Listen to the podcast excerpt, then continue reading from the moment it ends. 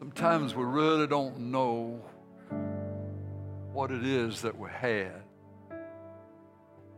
until we what? Until we lose it. Until we can't find it. This morning, for a few minutes on this theme finding again the favor of God. Finding again the favor of God. After the service a while ago in the nine o'clock service, one of our one of our brothers who's watching online texted me and he said, David, all this week, off and on, I felt like the Lord was putting this in my heart. Because he was asking, Lord, how do you want me to pray? How do you want me to pray? He said he felt like to his heart, the Lord said, I want you to pray for my prodigal children to come home because I miss them. Because I miss them. I'm talking today to some brothers and sisters in Jesus who may feel as if the days of the favor of God upon your life have come and gone. But I'm here to say to you, and I believe we'll find it clearly in the Word if you'll walk with me through some scriptures, that it is possible it is likely that you will be able to find again the favor of God upon your life. I, want you to look with me at a few different spots. So, so what is the favor of God? What is the favor of God?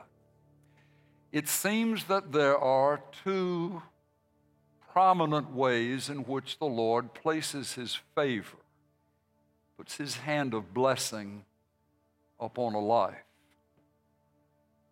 One is when he puts his favor upon our hands, upon the works of our hands, upon the physical, material parts of who we are. The other is when He sets His favor on our hearts, the invisible, unseen, but very real parts of who we are. He's able to do it both ways. And I'm talking to some folks who would have to say, there have been things that have come my way that I didn't deserve. There have been doors that have opened up for me that I didn't deserve. There have been people somehow that I have been able to know and have been affected by and blessed by that I don't know where they came from, except that the Lord was favoring. Me. Listen to the Lord's heart one more time Deuteronomy chapter 28. Now, it shall be if you will listen diligently, as that's the way that it should be read. The word is often translated obey. It shall be if you will diligently obey, but the literal word is listen, meaning that if you listen and you're really listening, then there'll be a response to what you have heard. And that's where obedience comes in. So it's translated often in the English in this way Now it shall be if you will diligently obey the Lord your God, being careful to do all his commandments, which I command you today, The Lord your God will set you high above all the nations of the earth. And all these blessings shall come upon you and overtake you if you will obey the Lord your God. Blessed shall you be in the city, and blessed shall you be in the country. Blessed shall be the offspring of your body, and the produce of your ground, and the offspring of your beasts, the increase of your herds, and the young of your flock. Blessed shall be your basket and your kneading bowl. There were no HEBs when the Bible was written. I know that's hard for some of us to believe. But what the Lord is saying, there isn't a category in the life of the child I love that I don't want to bless. If they're raising cattle, I want to bless the cattle. If they're raising sheep and goats, I want to bless the sheep and goats. If they're growing crops, I want to bless the crop so that it's numbered, counted with, astound, with, a, with astonishment in their barns. If it's in their kitchens, I want to bless the fire out of their kitchens.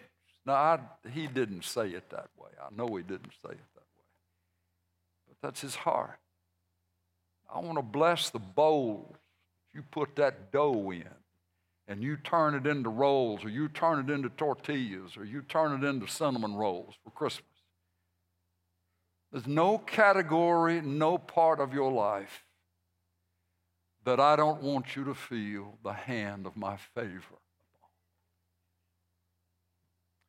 Blessed shall you be when you come in, and blessed shall you be when you go out.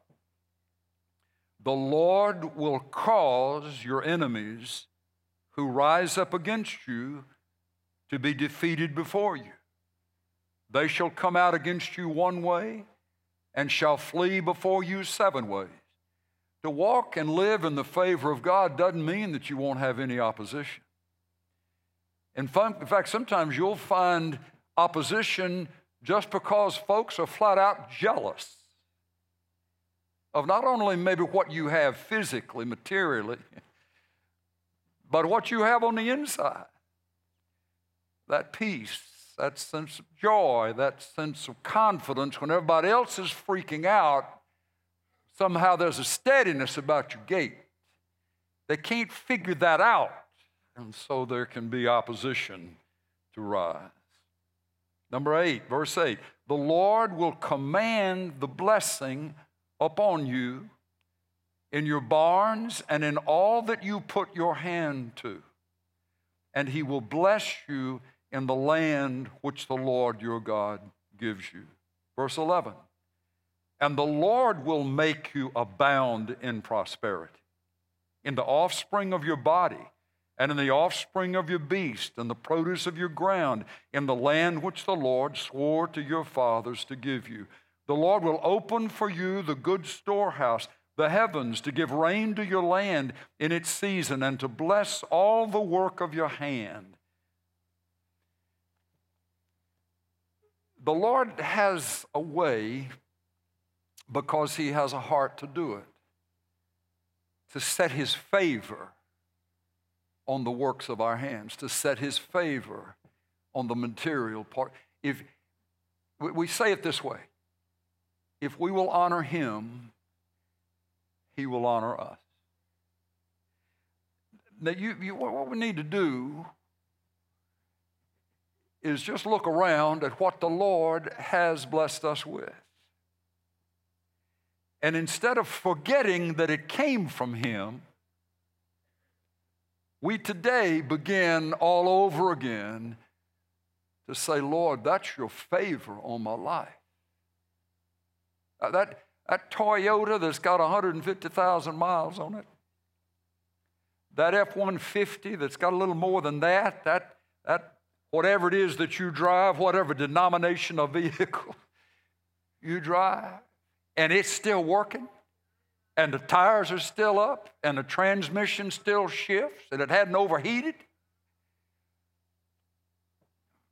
From the gratitude of a child looking at that vehicle that He's protected you in, He's taken you where you need to go, He's kept things from happening. Lord, that's your favor on my life. You pull up to your house, you pull up to your wherever you are, wherever you live, wherever you put your head on that pillow at night. It's been safe. It's been comfortable. It's been a home to you. Whereas ones around you may be staying up night afraid and problems can be happening in the area, somehow there's just a sense within your heart that He's taking care of you. What is that? That's the favor of God on your life. You're not a lost sheep, you're a found sheep. You hadn't strayed. You're looking to Him and believing Him and thanking Him living in the favor of God. You know, it's Christmas coming. My, about my only assignment on this thing of wrapping packages is that this index finger is told where it needs to be on the wrapping paper. And about all I've got the skill set to do is to keep my finger there until Shirley puts a tape across the thing right there. That's about all I got. That's all I'm allotted to. I can't ever make the corners straight. I can't ever cut the paper right. You just hold your finger right there and you'll get an attaboy from me. And that's what I'm going for is an attaboy. But in this time of giving gifts and receiving gifts, doesn't it mean something to you when you feel like the gift that you are giving to someone, when that one receives that gift, there is a genuine gratitude. You feel it coming from them. Thank you. You didn't have to do this, but you did it, and I appreciate it. It, it may not be the most expensive thing in the world and, and solve all of their problems financially, but, but you can tell from their heart somehow they appreciate what you made an effort to give to them. Where did we get that? Where did we get that? I believe we get that from the Father, who, when He blesses us, when He when He does what He doesn't have to do, but He just does it because He loves you. There is rising up from within us, not a just check the box, okay, fine, go on to the next present. But thank you, Lord. Thank you, Lord. I see that gift to me, that provision to me that I've grown to be very comfortable with. And if I'm not careful, I can just forget all about it that it has come from you. I'm wanting you to hear me say, Thank you, Lord. Thank you, Lord. Thank you, Lord. Whether it's property that we own, whether it's possessions that we have, whether it's people, whether it's babies, whether it's friends, whatever it is, the favor of God, the favor of God you know what it'll do? It'll make everything around you, everything that is being provided from the hand of the Lord, it'll turn it all into something that's holy. Turn it all into something that came from God. And He doesn't give dirt, He doesn't give trash, He doesn't give polluted things. He gives from His heart to us the things that He knows will bless us, and that we, because He delights to bless we, we read this uh, other verse that, that is, uh, you know, and it it's often the, uh, read when, when things are tight financially. And that's one of the first questions that, you know, that we need to ask ourselves. If things have tightened up financially for us, where is there, is, could there be some reason for that? It's that Malachi 3, last, last book in the Old Testament. The Lord just says, bring the whole tithe. Don't, don't flip me a quarter. You know, Bring the whole tithe, first 10% of what you make, what I bless you with, bring the whole tithe into the storehouse so that there may be food in my house where folks will be able to get provision, where they have need for provision. And that we want, that's what he wants to help. We participate in his mercy, acts of mercy, as we do this. Hold tithe in the store so that there may be food in my house. And test me now in this, says the Lord of hosts if I will not open for you the windows of heaven and pour out for you a blessing until it overflows. Then I will rebuke the devourer for you, so that it may not destroy the fruits of the ground, nor will the vine in the fields cast its grapes, says the Lord of hosts. You honor me, and I'll honor you. Test me. You honor me, and I'll honor you. And he gives us permission to test him at that point.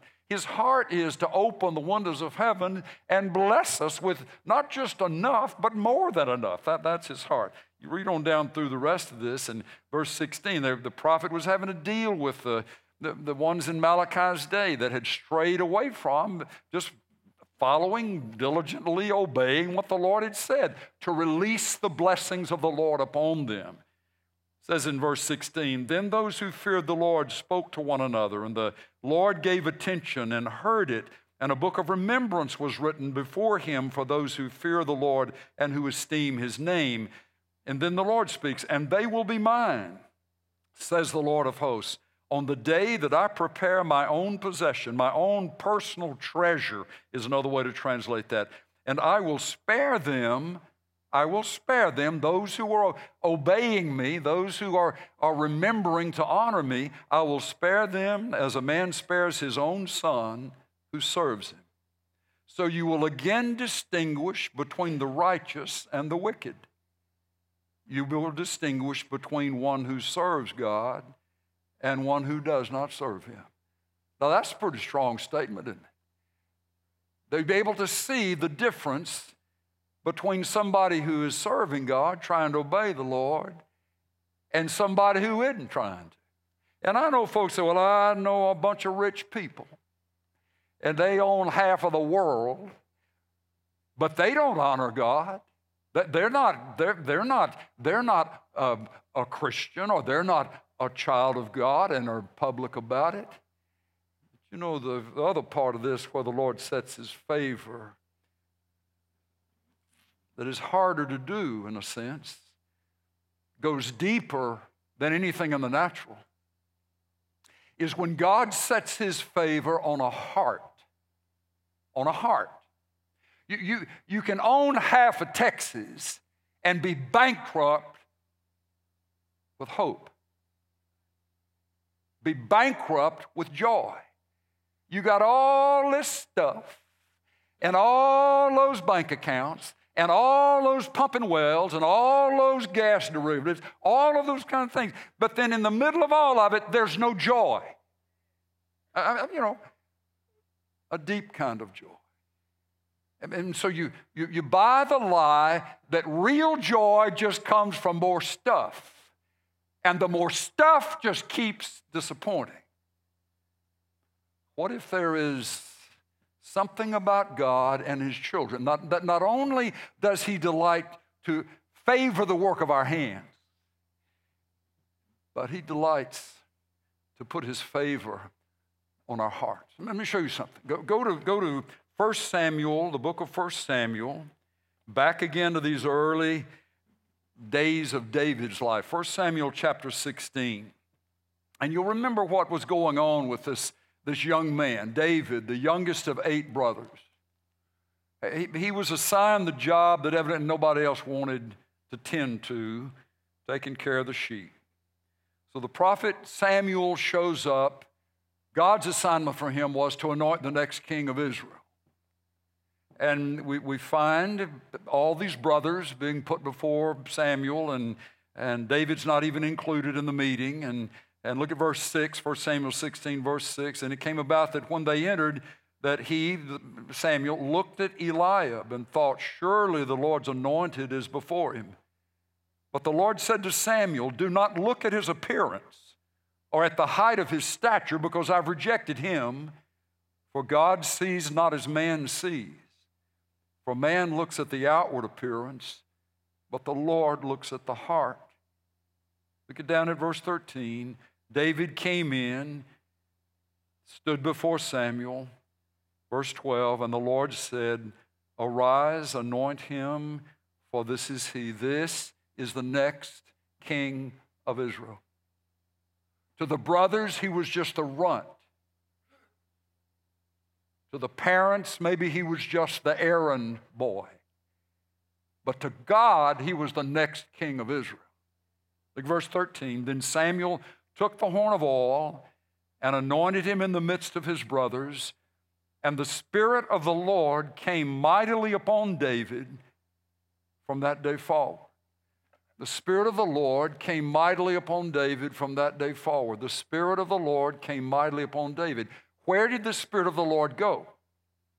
Where, where was it that the Spirit of the Lord was to come? It wasn't that his body changed, it wasn't that his shoe size changed or his hair color changed, but something happened in David's heart. The Spirit of the Lord came in power to David's heart. I'm talking to some folks today who have had that happen to you in some form or at some time. You knew that before that happened, you were ordinary on steroids. There was nothing special about you. You, you struggled and may still have the struggles that many, many, many people do, but you came away from whatever that encounter was. Maybe it's when you walked down an aisle at a, at a youth camp and you, you opened your heart up and you invited Jesus to come and live within your heart and save you and rescue you and be alive in you. Maybe it was a time before you got married and the preacher said, I can't marry you unless you both know Jesus. Do you know Jesus? And you say, Well, I don't know that I really know him. And somebody led you to faith in Christ. And from that point on, something began to change within your heart. The Spirit of the Lord, the Spirit of the Lord, the Spirit of the Lord moved into your heart. Sad thing can be, though, we've known seasons like that. And that's who I'm talking to this morning, maybe. But I've lost that sense of freshness. I've lost that sense of His presence. I've lost that sense of His power in my life. Is there any hope? We'll find out that David is one of the greatest examples that there ever is to be found in the pages of Scripture of how, yes, yes, again, again, the favor of God can be restored to a life. It's possible to grieve the Holy Spirit. It's possible to quench the Holy Spirit. He is a person, he, has emotion. He does notice, he can be offended, but he can also be blessed. He's the invisible presence of Jesus, the person. Our words, our actions can grieve him or bless him, can quench is one of the words that Paul uses quench the fire of the Spirit working in your life or in somebody else's life by the words that we say or the choices that we make. So I say, don't grieve the Spirit, don't quench the Spirit, because it is the presence of the Lord Jesus by His Spirit in our lives that is going to make the difference in our lives. And that was David. The Spirit of the Lord came mightily upon him from that day forward, it is said. And just a page or two later, we're, we're reading where where Goliath has come to as the champion for the Philistine, Philistine armies and, and dared anybody to come and fight one on one with him. you know, nine foot, six inches tall, had an armor bearer who was carrying the stuff that was bigger than David was in terms of armor. And David, and we're going to read that in a minute, David volunteered for the task. He was the one who said, How is this uncircumcised Philistine blaspheming the name of our God and mocking our troops? If nobody else will go, I'll go. Where in the world did that come from? Because all of a sudden he got big biceps and big legs. Something happened in his heart. Same size, same basic personality, but something moved into his heart. You say, Whoa. That's pretty awesome for David. That's pretty awesome for David. But you see, what God did in that way with the Spirit impacting lives in the Old Testament was just a precursor, just an introduction for, just a short video clip of what the Lord wants to do in the lives of every child of His today. You say, I don't know whether I believe that or not. Well, I'm glad you're raising that question. Would you just go with me to Acts chapter 2, please? Acts chapter 2. Acts chapter 2, and Simon Peter is finishing up his message on the day of Pentecost.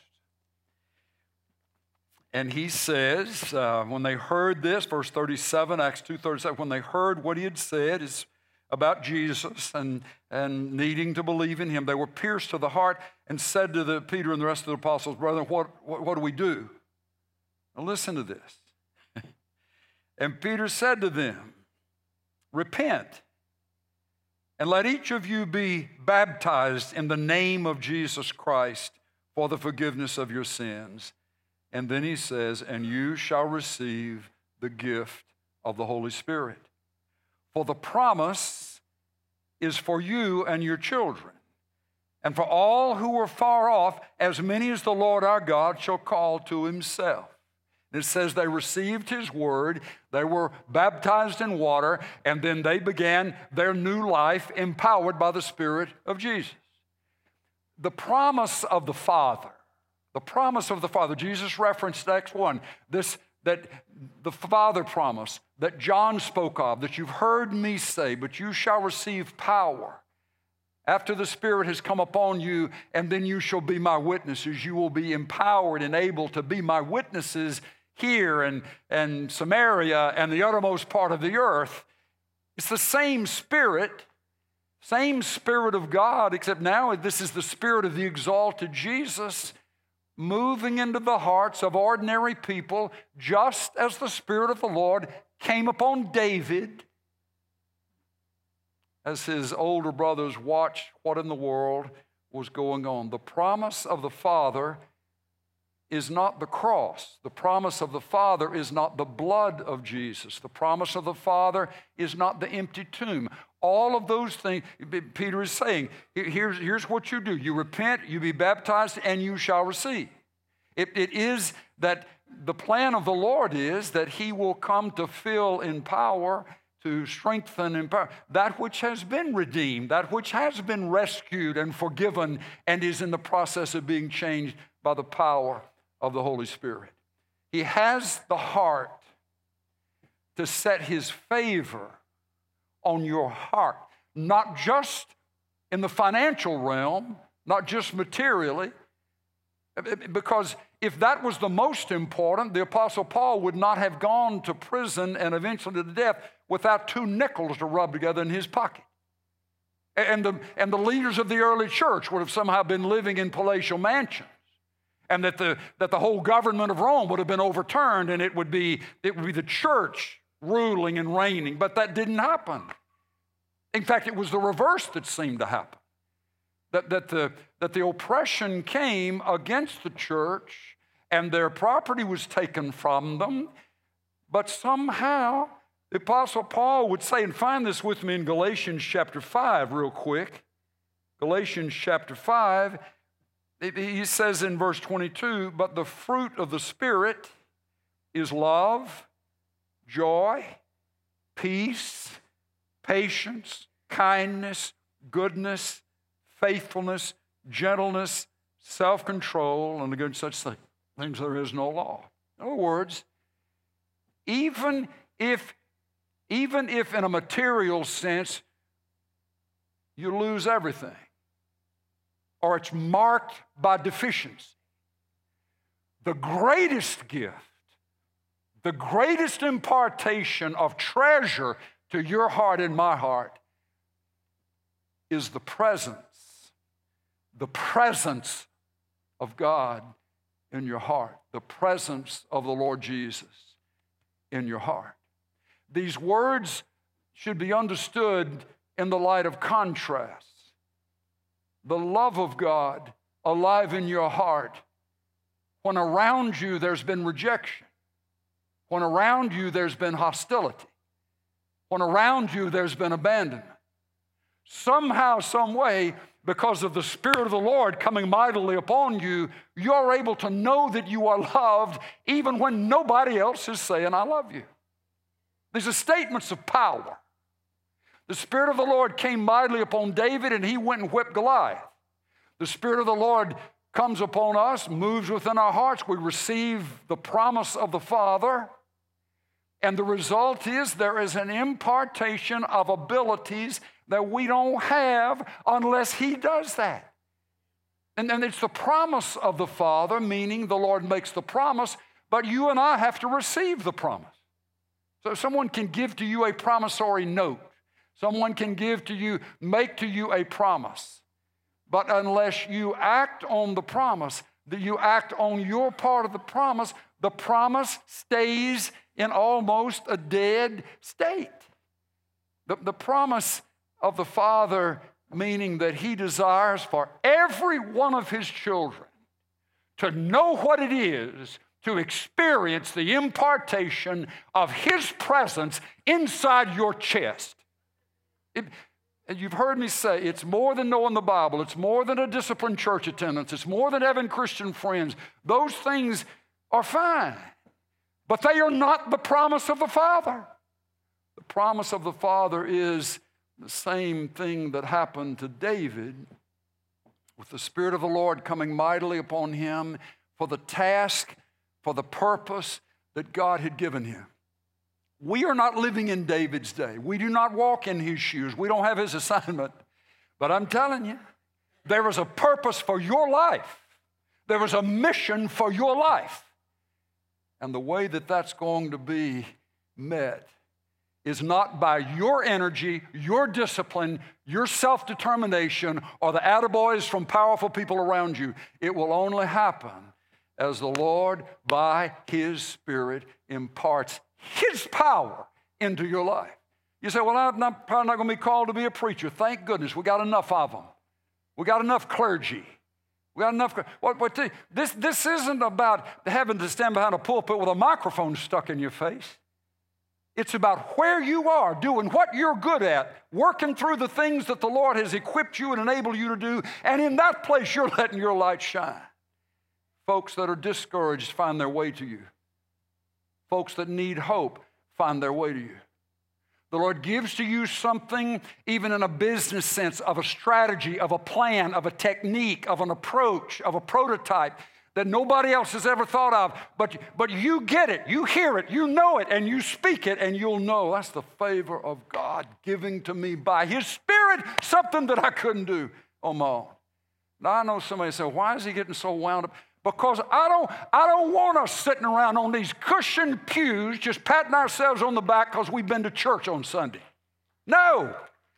It, it's where is He giving you the sense of His presence and the touch in your life out yonder where nobody may even care about who Jesus is, but they can notice something different about you. Let your light so shine before men that they may see your good works and glorify your Father who is in heaven. It may not be Jesus coming to them in a dream. It may be you showing up in the place of business with something different about you. And when they ask you, where'd you get it? You say, it's from Jesus Christ, not a church, but Jesus. It's His life within me. I don't understand this any more than anybody else does, you might be able to say, but I know He's real. I know He loves me.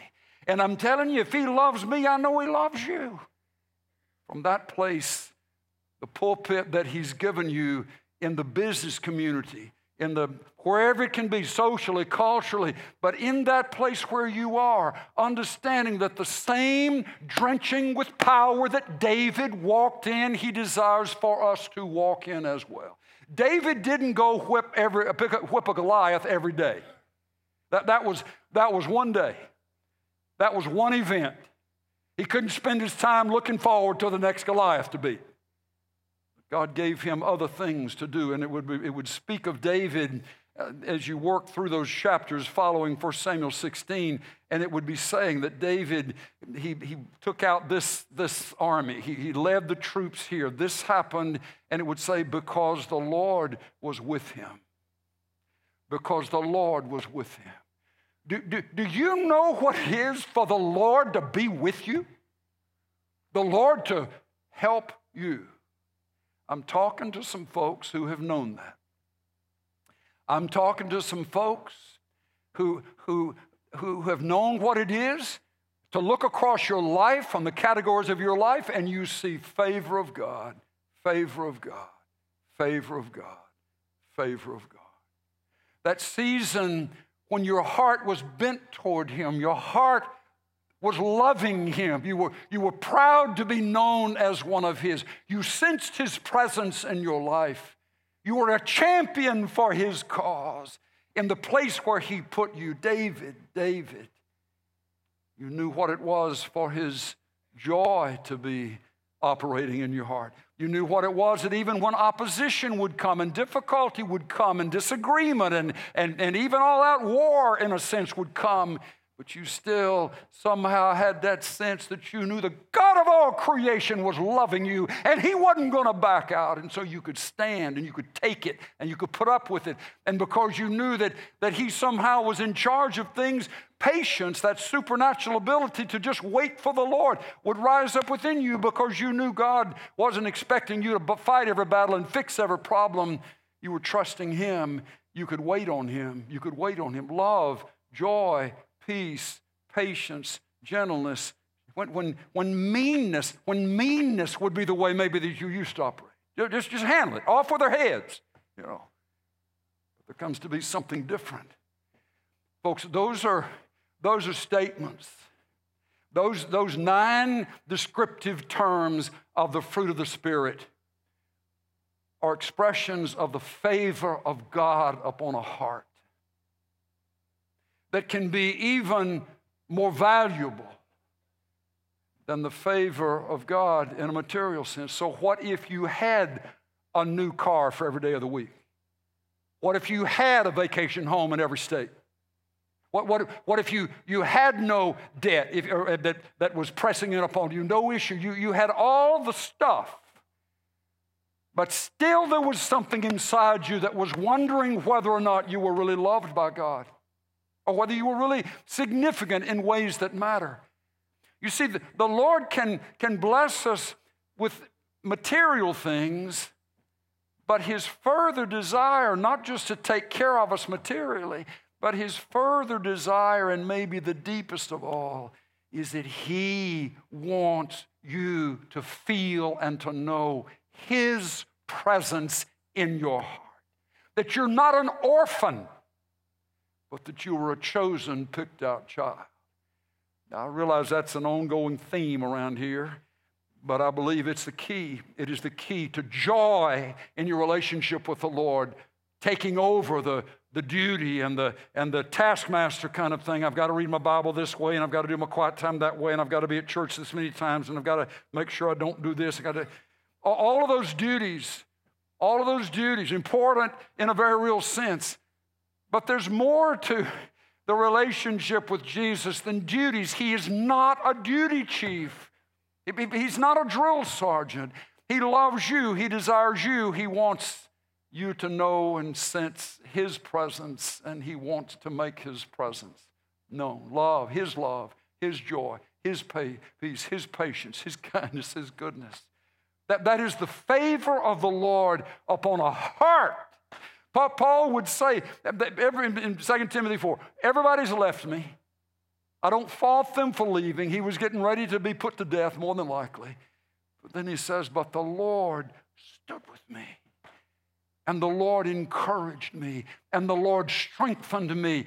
I sensed his presence in my jail cell, in the middle of the hell that I was going through in a natural earthly sense. The Lord the Lord. Listen, you, you, are, you are a fearsome entity when the enemy can't scare you with what ifs. You, you, you, are, you are unstoppable, you are immovable when there is residing within you the sense of his presence. Because you know you're not going anywhere unless Jesus moves. You are where he is, he is where you are. David teenager, run of the litter, not respected more than likely by those in his family, just a typical older brother's, young brother, kid brother attitude. God saw something in his heart. A heart that wanted to please the Lord, a heart that, that wanted to obey.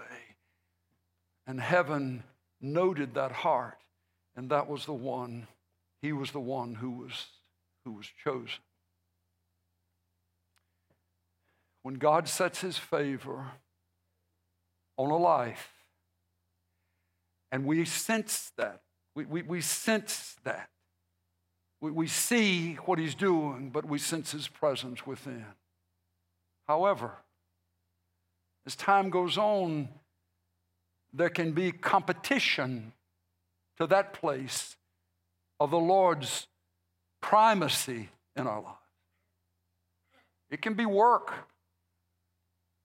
it can be your corporate structure, it, it can be an earthly dream that does not necessarily have its foundations in the heart of the Lord for you. And it's not uncommon for men and women who are known to be strong and skilled and able in positions professionally to be offered increasingly challenging levels within the organization. And at some point, you have had to decide, or by now, eh, maybe as you look back on it, you're realizing it clearer than ever. You didn't know what you had until you lost it. But that position, that title, that opportunity ended up being that which cost you the sense of his presence in your life. It doesn't mean that he left you, you're not an orphan. But whereas in earlier days, you had known the sense of his presence. You had known the sense of his pleasure with you, delight, knowing that, that you didn't do everything perfect, but he loved you, he has forgiven you, he's with you, he's guiding you, and you and you move into life in a, with a fresh start in that way to be confronted with, challenged by some great opportunities, some awesome possibilities. But you chose I'm speaking this to ones who have made that decision. You've chosen the better part. You remember Mary and Martha? Martha's in the kitchen, up to her neck in dishes, or the food to be cooked, whatever it was. And she, she is bold enough to say to the Lord Jesus Christ, Jesus, will you tell Mary to get in here and help me? I'm about to die in this kitchen. And we got all these people coming, and she's out there just sitting on her blessed assurance at your feet and not helping me. I, am paraphrasing that as you can imagine. But that's the gist of it. How did Jesus respond? Martha, you are hassled about by so many things. But Mary has chosen the better part. She can sit here as long as she wants to sit here. And you can be as ticked off as you're going to be. But Mary has chosen the better part. There are some of you professionally, some of you in, in various ways of your life, you have been brought to a crossroads, but you have chosen the better part. Sometimes that comes after we go ahead and take some things, we go ahead and step into some things, only to realize that it has cost me the most valuable part of my relationship with Jesus, and that is the sense of his presence in my life. You mean to tell me, Pastor, that there are some things more important than making a ton of money? Now, let's just think about that a minute. You ever had a dollar bill to kiss you on the cheek? You ever had a hundred dollar bill to call you in the middle of the night when you were worried about something or scared about something or, or some, something is breaking your heart in the life. You ever had a dollar bill to sh- grow arms and legs and have a mouthpiece and love on you? It's a parasite. It sucks. It draws. It can become its own kind of deity. Bless you for choosing the better part, those of you who have. But David went on to be the king of an entire nation. He, he, he, went on to, to have more plenty than he could ever imagine following those, those sheep. But the time came somehow, some way, when he got clouded in his focus. He, he got distracted in his pursuit.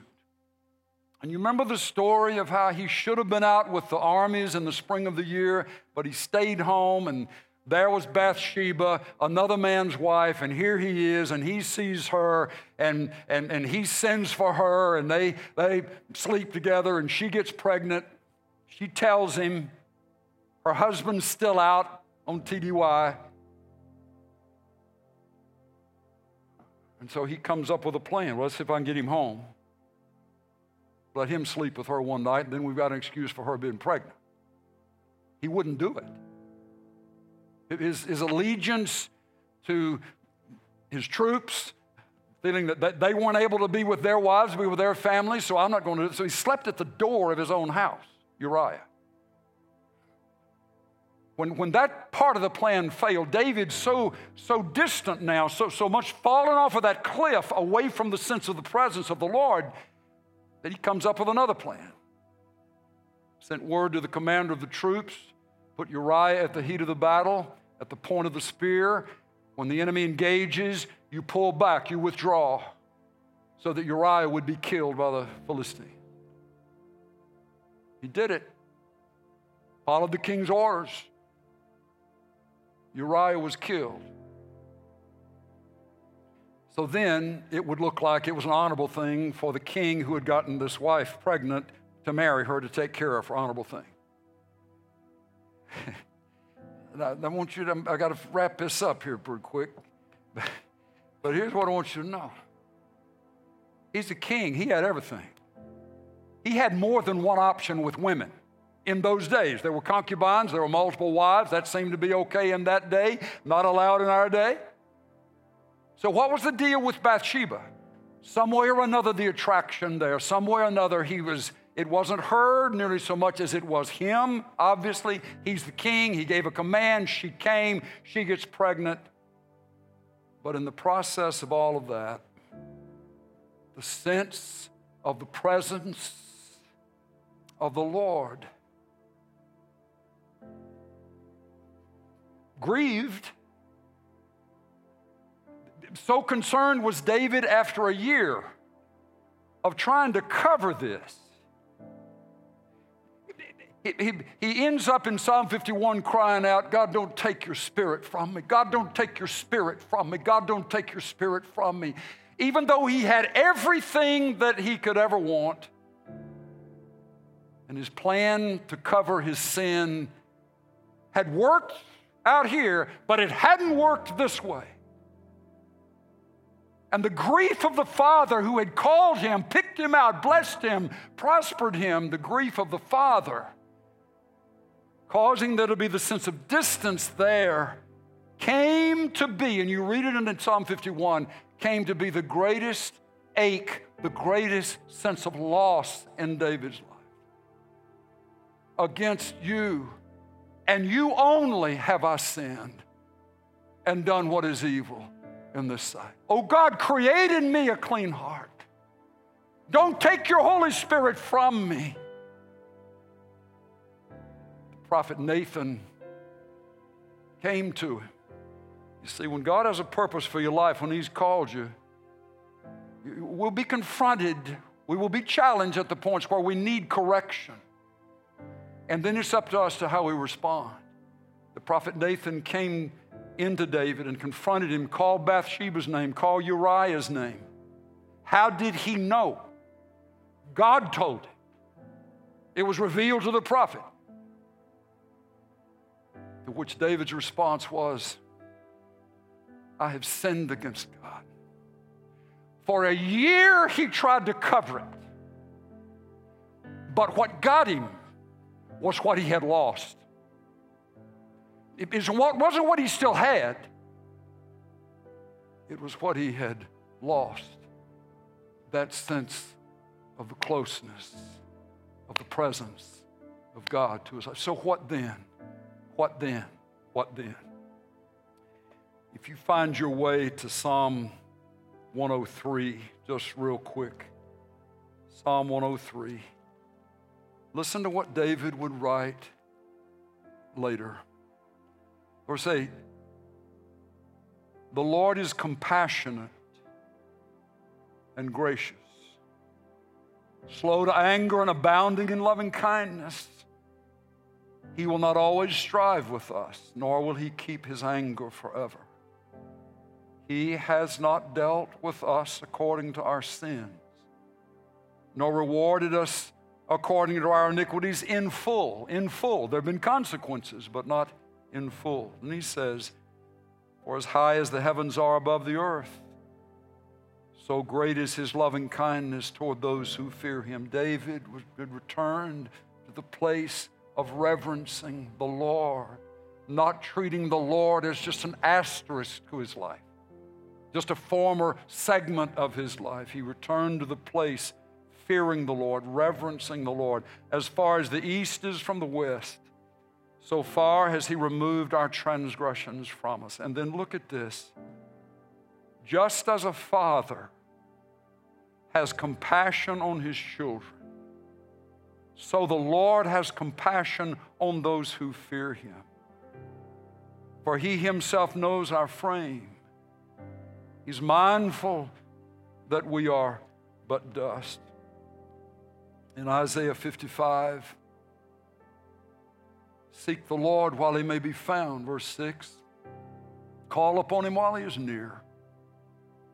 Let the wicked forsake his way, and the unrighteous man his thoughts, and let him return to the Lord. And he will have compassion on him, and to our God, for he will abundantly pardon. And he says, For my thoughts, my thoughts about compassion, my thoughts about pardoning are not your thoughts. Neither are your ways my ways, declares the Lord. As far as the heavens, as far as the heavens are higher than the earth, so are my ways higher than your ways and my thoughts than your thoughts. Verse 11 So shall my word be which goes forth from my mouth. It shall not return to me empty, without accomplishing what I desire and without succeeding in the matter for which I sent it. I'm talking to some folks today who maybe at some point in your past the heart of the Lord was spoken over you. A dream, a sense of grasping what His purpose could be for you or would be for you as He owned your heart, as His power filled you, and you lived in the light of His Word for your life for maybe years. And then something has happened. And like David, though not the same sins of David, a very definite turning away from the Lord. But you found, and you're listening to me today, you found that the greatest thing you miss is not a location or a street address or necessarily even a person. But the greatest thing you miss is the sense of the Lord's life and love in your heart. If you could go back and redo things to have that back, you would do it, but that's impossible. So what now? Isaiah 65, 55 says, Let the wicked man, woman, person forsake the way, the way of thinking, the way of choosing, the way of companionship in those directions, and let him return to the Lord. Come back home, come back home, for he will abundantly part. Do you remember the story of Jesus in Luke 15? He told three parables, as they are called, to illustrate one point. It's the lost sheep, the lost coin, the lost boy. And at the end of every one of those stories, this stunning statement that Jesus makes there's more joy in heaven over a sinner who returns, over a prodigal who comes home, than there are over a hundred who need no repentance in that way. The father in Jesus' story saw that boy walk down the road away from the family and away from everything the family stood for. Gonna make my own way, gonna do it my own way. And he goes out, and you know the story. Spends everything, squanders everything. Then in Jesus' story, he comes, says he came to his senses. And he said, Even the servants in my father's house are living with the favor of my father on them. And here I am about to starve to death and die. I'll go home. And I'll say to my Father, I've sinned in your sight, and I've sinned in heaven's sight. I'm not asking you to make me a son again. Just let me be as one of your hired men. Oh, goodness. That aged father, those two grown boys, he'd seen that youngest one walk off down that dirt road, bend at the top of the hill, and disappear off into la la land until the day when he saw that shape at the end of that road. And he kept watching, and as the shape got closer, it was that boy. And Jesus says, says he didn't call, he didn't call the police, he didn't call the Texas Rangers. He, he went himself. He ran to the boy. This is Jesus. This is the Father's heart. When the prodigals finally come home, he ran and fell on him, hugged his neck, began to kiss him, brought the boy back and said, Go kill that fat calf out yonder that we've been saving for something important. You bring him in here, and we're going to have a celebration because this son of mine who was dead has come to life again. This son of mine who was lost has been found. That's the heart of this finding again the grace of God. Come home, come home, come home. Finding again the grace of God. His heart is warm, his heart is tender. He's been missing you. He's been missing you. He's been missing you. Come home. Come home.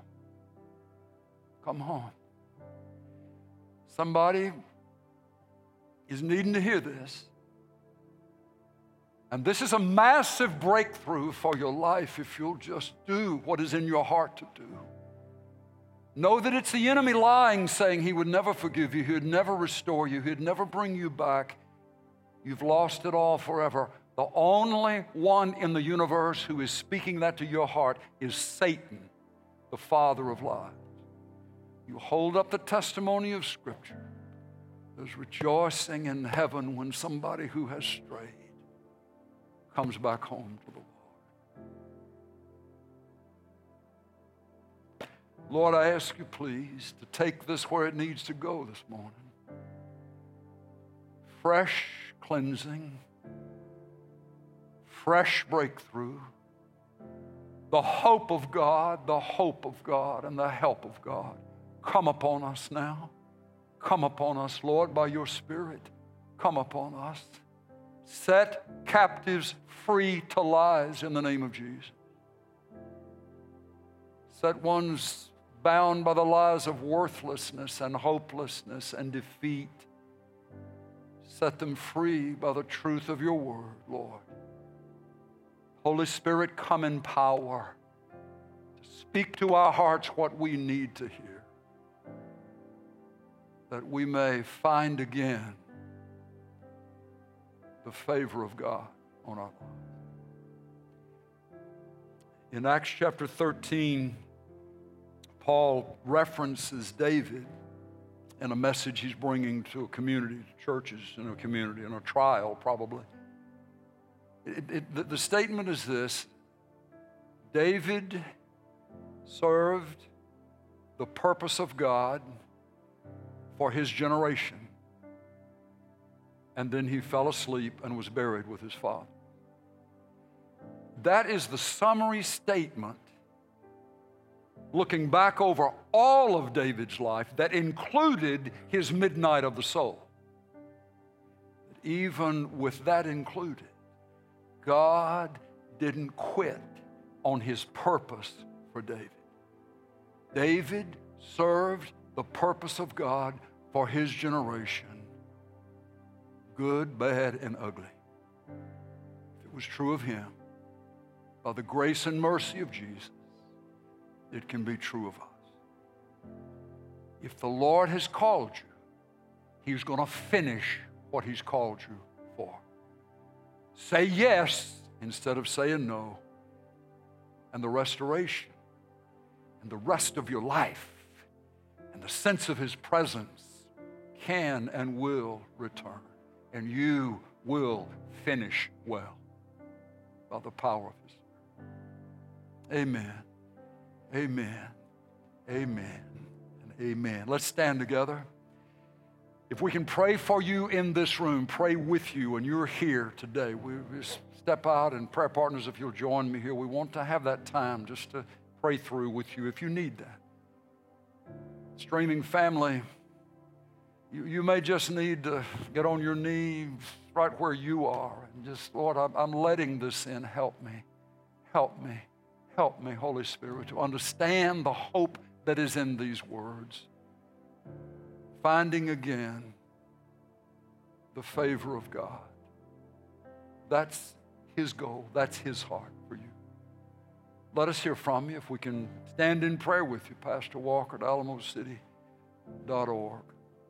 I, I just reminded of what I got from my brother coming into this service. He said, David, I feel like the Lord, when I asked him how to pray, how should I pray?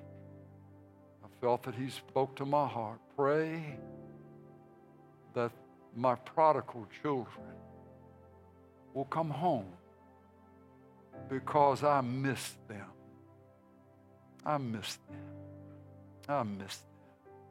What a father. What a Father we have. Do as you are led to do, and God bless you for being a part of this today. And we'll see you next time.